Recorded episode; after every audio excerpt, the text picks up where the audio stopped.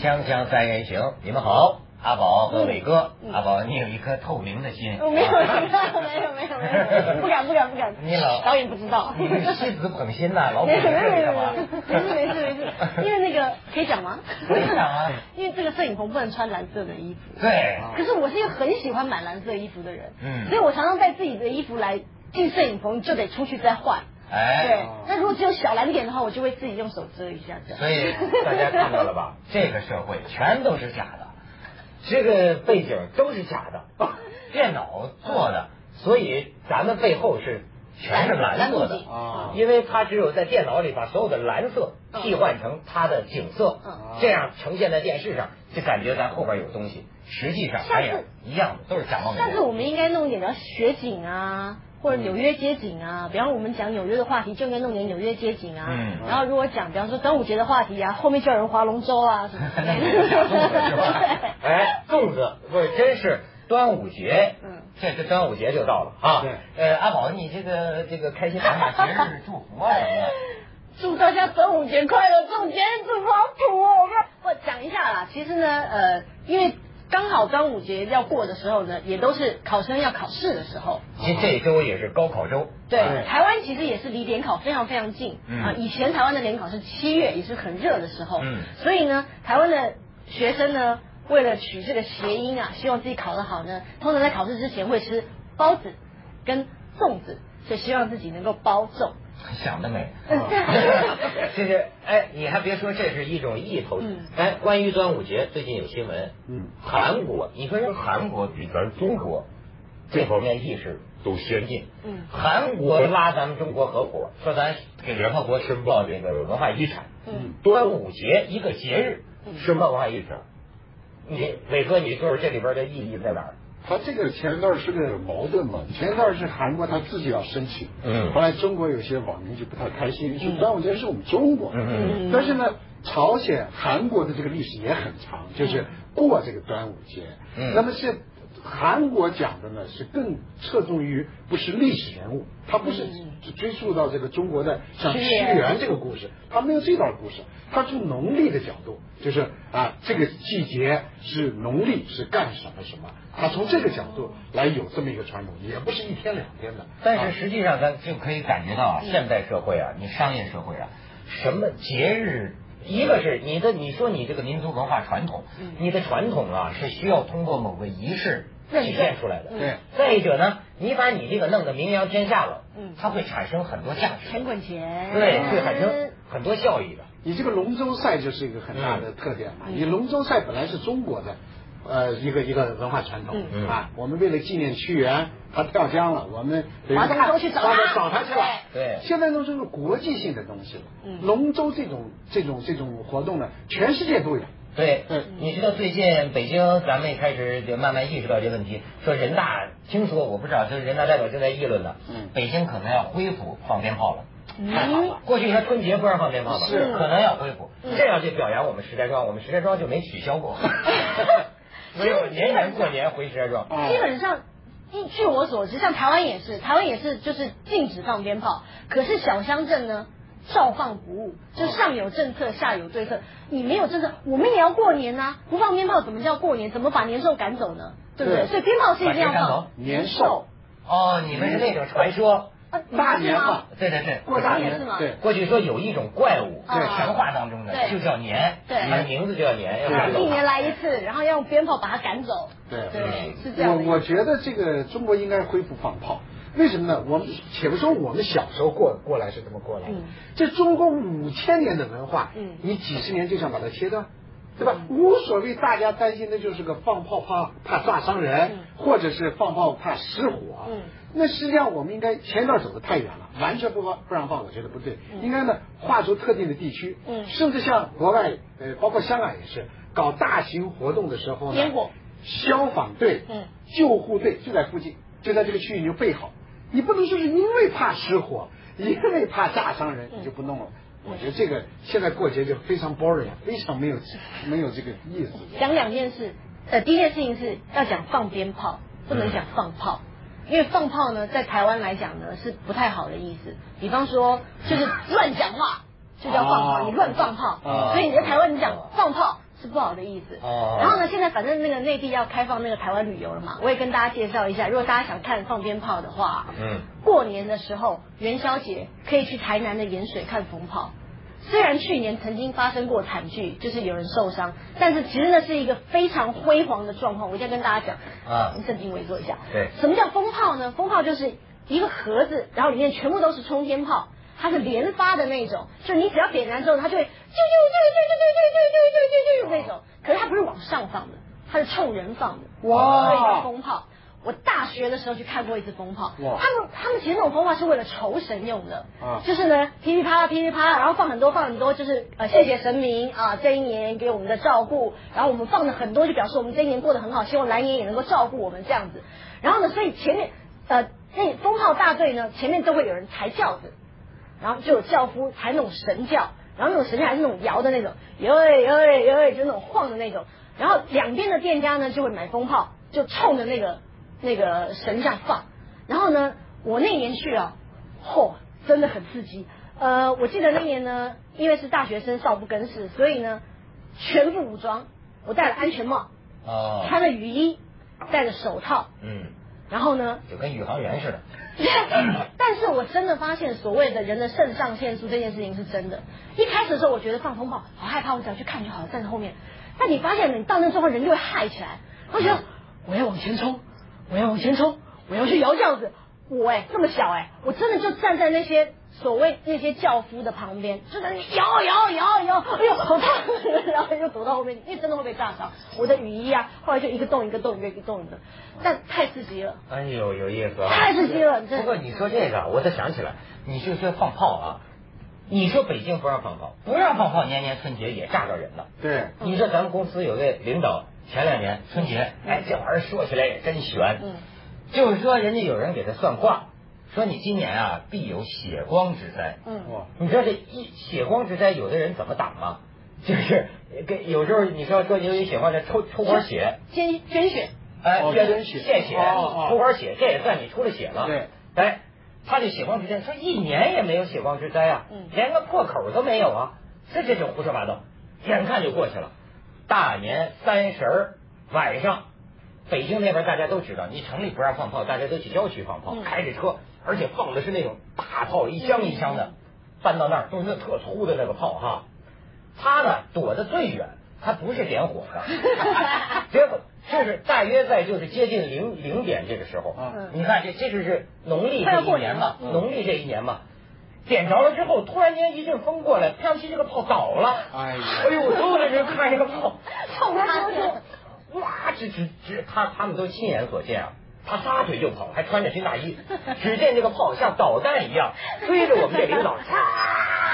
还有拐弯儿这炮，嚓！还有拐弯儿到最后他一一一一回身，梆的面门正头哎呦，脸上受伤了没啊有？受伤了，幸亏没炸着眼睛啊。这这这就这怎么过年回来裹着裹裹着绷带啊？哎呦，你说血光之灾。哎呦，这炮还是跟导弹一样。嗯 嗯所以说，美国啊，这不是咱的对手，他不了解咱们爆竹生产大国啊。是是不过啊咱这这这扯远了哈。我在网上看到的倒是什么呀？好多网友说呀，就像这个过春节咱有假，嗯而且人家羡慕香港，嗯说香港怎么假期那么多呀？尤其是回归之后，过去什么英女皇的假好像还有，又加了很多这个新中国的假中啊，而且呢，这个什么佛诞日嗯也放假，嗯所以大陆这人家现在就提出，我们中秋节、这个端午节都是要上班，嗯上班这个大家在这实际到下午，大家工作就不专心了，晚上这就就回家去玩哎，为什么不放假呢？我觉得中国有几个节是必须应该成为公假日的，这是这这是它不是简单的传统问题，这还有一个就是社会稳定的问题。嗯你看第一个清明节，嗯清明节呃追思先人，对吧？这是非常好的一个传统。这也是啊假啊，这一定放在你烧纸什么时候去烧纸啊？嗯你结果弄的呢，就是清明节的前面那个周末，整个一个这各大城市交通大堵塞，你实际上是这个已经你就知道大家人心所向。第二个，我们讲两岸三地八月十五共赏月，嗯嗯哎，这是民嗯族和谐，我们现在不要创造和谐社会吗？我觉得这个比比佛诞日还重要。啊，就是比佛诞日、圣诞日还重要。现在中国呢，实际上不放假呢，这两个假一定要放。哎，另外呢，就是西方的节，你现在圣诞节，嗯虽然不放假，嗯但是圣诞气氛非常之浓，尤其在大城市放啊放，圣诞嗯你好想放假啊你。我们这这这另外呢，另外还有宗教要公平啊。嗯你对耶稣那么好对嗯，那你咱们对释迦摩尼也得好点儿，对啊都放对穆罕默德也得好点儿孔子啊啊，还有孔子们佛教，对还有老子啊，对哎，那放不完，那我们不用上班了 吗？那要公平嘛。嗯佛教建建议国家某部门研究一下，把世界各国的假期全引进到中国 来，咱中国就成为世界上最幸福的民族。对假很多很快就会大饥荒 的，没有人生产了。咱们去一下广告啊，就是广告之后咱要说说端午节还是一个另一种节日，这个咱们下回分解啊。锵锵三人行，广告之后见。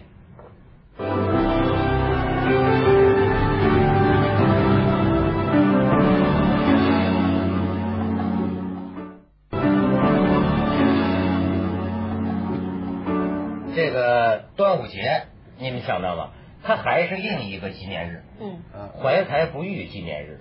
纪念屈原先啊屈生。原先生，你说多巧，今年还就是这周，嗯高考，咱们还一直在讲这高考选拔人才，可这端午节其实屈原就是怀才不遇啊，啊对吧？这是有名的怀才不遇的象征，这个节日，所以咱们一直呃那天还在说，就说我劝天公重斗走啊，不拘一格降人才啊，这种统一的高考、统一的考试，呃可能会漏掉很多人才，不是在讲这个吗？对对对哎，所以嗯，你你你，文涛说这个是特别对，我觉得呢，现在很多人啊认为考高考考上状元，或者说考了名校啊，清华、北大、复旦、交大啊，名校，可能他将来走入社会，他就是一个非常好的人。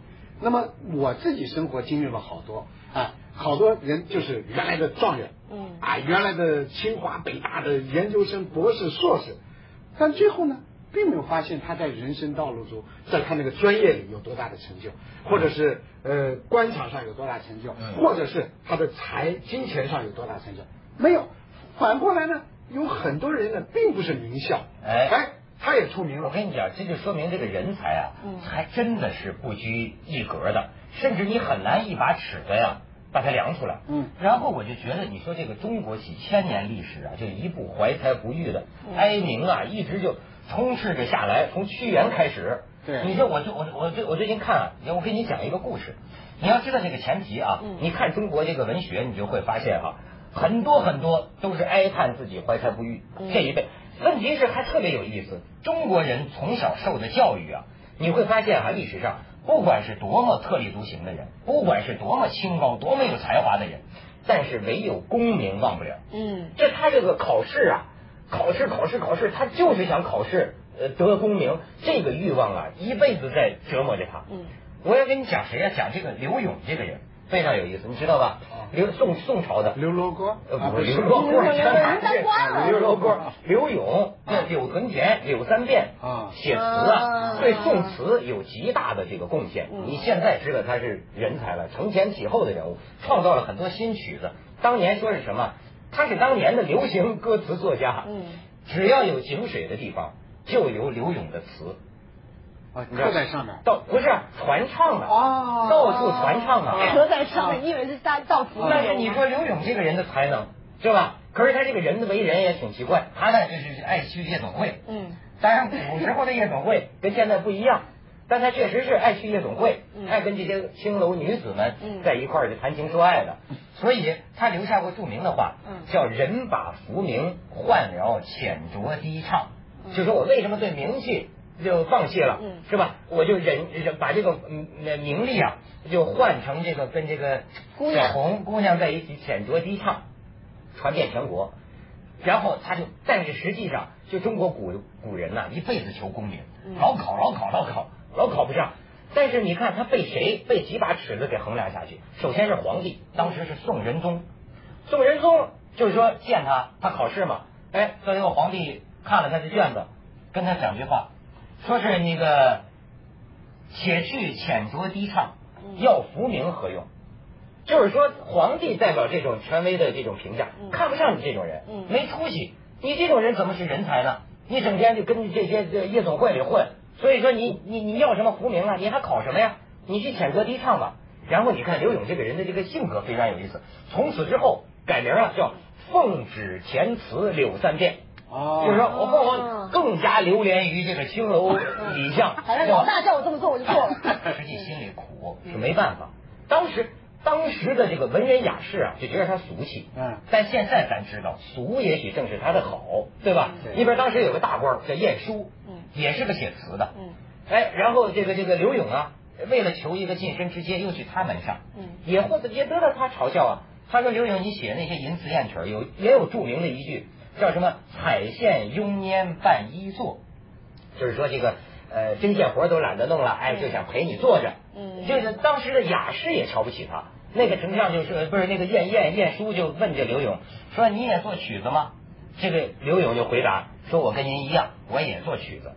晏殊说：“我做曲子是做曲子，可我不会做什么彩线慵拈伴衣坐这种那意思这种烂句子。”刘永听了之后拂袖而去。就这样一辈子啊，穷途潦倒，当点小官儿，最后潦倒到什么程度？他死了之后，二十年才有人出钱呐、埋葬他的尸骨。嗯，所以你看看刘勇的这个留下的这个千古这个词章，你就说这种人才，他是用什么尺子能衡量？在当时的社会下，来看看。啊，对潇潇暮雨洒江天，你就看他的这个愁绪啊，其实是各方面不如意啊。这一辈子对潇潇暮雨洒江天，一番喜清秋。见霜风凄紧，关河冷落，残照当楼。是处红衰翠减，冉冉物华休。唯有长江水，无语东流。不忍登高临远，望故乡渺渺，归思难收。叹年来踪迹，何事苦烟流？这一辈子流落各地啊，想家人，庄楼与望，误几回，天际时归舟。争知我以栏杆处，正嫩凝愁。所以你看，人把浮名换了浅酌低唱，他是没办法，他求不到功名，所以他只能放浪生活。哎，你说还有一个人，我再给你看哈，有个大画家叫明朝的，叫徐渭。这人这么有才能，我很崇拜他。一辈子考试考到六七十是考不上的，他科举考试这个就是全国统一高考，他考老考不上，不及格。啊所以这这人才也也也，你看他的这个哀鸣，你看他画的这个画画的非常好。他就是说什么半生落魄已成翁，半辈子我现在已经成老头了，落魄潦倒哈，半生落魄已成翁，独立书斋笑晚风，笔底凝珠无处卖，闲抛闲掷野藤中。就是说呀、他这个笔下走龙蛇呀、很有文采的一个人，但是没有人买呀、没有人欣赏我。嗯，所以呢，他就用这画这个野藤来比喻嘛。所以我这辈子啊就就是就等于明珠被人投到野藤里去了。嗯所以啊，这个大多数人，就是大多数我们在世的人，嗯几乎每个人都觉得自己是怀才不遇。嗯你想想你自己是不是？当你单位有一个人提拔了，当有一个人加工资了，你心里嗯很不舒服。你说我凭什么？啊我凭什么不如他？对对对每个人都有这个心态。你刚才说的不哎这个对。千千古同心啊，嗯不过咱们这个文学课 讲的有点长了，咱们先去广告啊，锵锵三人行广告之后见。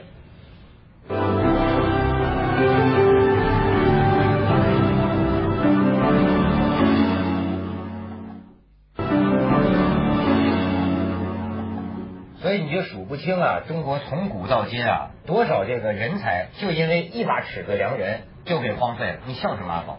我你隐觉得约你也是？不是我隐约觉得你其实在家里偷偷写了很多诗，那 是我写的，那那这是我抄他。不是我，我说你，啊你之所以今天讲的这么激动，然后你又这么认同这两位，根本就是因为其实你也偷偷写了很多 诗，然后呢，因为没有人赏识你，所以你非常生气，然后应该下个月就会有你的诗集出版了吧？哎呦，你怎么知 道？啊，真聪明。不会了，啊我觉得现在怀才不遇的几率没有以前这么高了，啊因为以前呢真的是太闭塞了，只有一个管道往上爬，要不然你就是得维持现状。可是现在不是，任何人都有机会往上爬。像昨天我刚讲，昨天我们几个呃唱片圈的同事就在讲，老鼠爱大米这么红，不如我们也写一首只要能够传唱的歌就抛上网，反正没有什么成本嘛。如果这首歌红了，我们就发了；这首歌不红也就算了。可是你就知道这样子给了多少人默默无名的人多少想象的空间跟机会，去成为一个不管是赚钱的人也好，或成为有名的人也好， 对对对，天降人才啊，其实本来就是不拘一格的，关键在于你用人才是不是不拘一格。对嗯，实际上世界上的伟人，我们说中国的孔子，包括我们刚才讲耶稣，对吧？像这些人都是死了以后嗯，他在世代流传嗯，他的智慧、他的《论语》、他的知识啊，不仅流传，还影响了整个一个国家、一个地区、一个民族啊。所以是怀才不遇。如果你真有才，嗯他是流芳百世的；你没有才，换点功力，嗯换个稿费，那也就是解决个吃饭问题而已。但是我就从这个事儿，我就想，中国这种自古以来科举科举考试也是统一的考试制度，这多少人这辈子，你像范进中举啊嗯，就就就栽在这事儿上，就这。